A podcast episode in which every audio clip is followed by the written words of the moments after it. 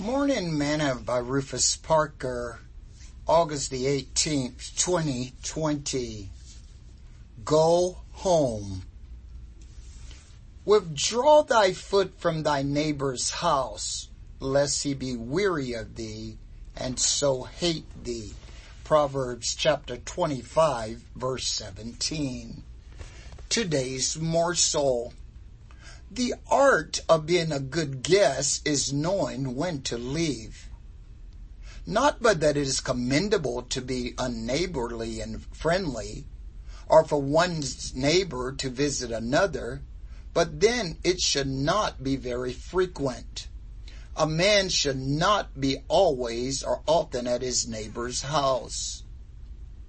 I know that scripture says that we should not forsake the assembling of ourselves together, but that does not mean that you should wear out your welcome.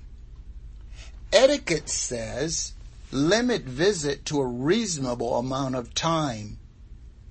Be attuned to what your neighbors are doing and leave at the first hint that they are ready for the visit to end. Remember, your neighbor's home is not your castle, and too much familiarity breeds contempt.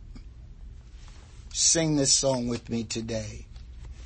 Take the name of Jesus with you, child of sorrow and of woe. It will joy and comfort give you. Take it then in wherever you go.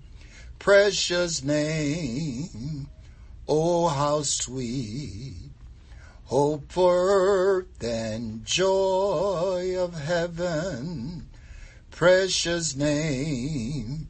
Oh, how sweet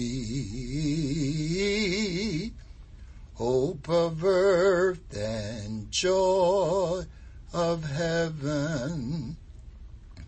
Thought for today. Remember your neighbor's home is not your castle. Parker.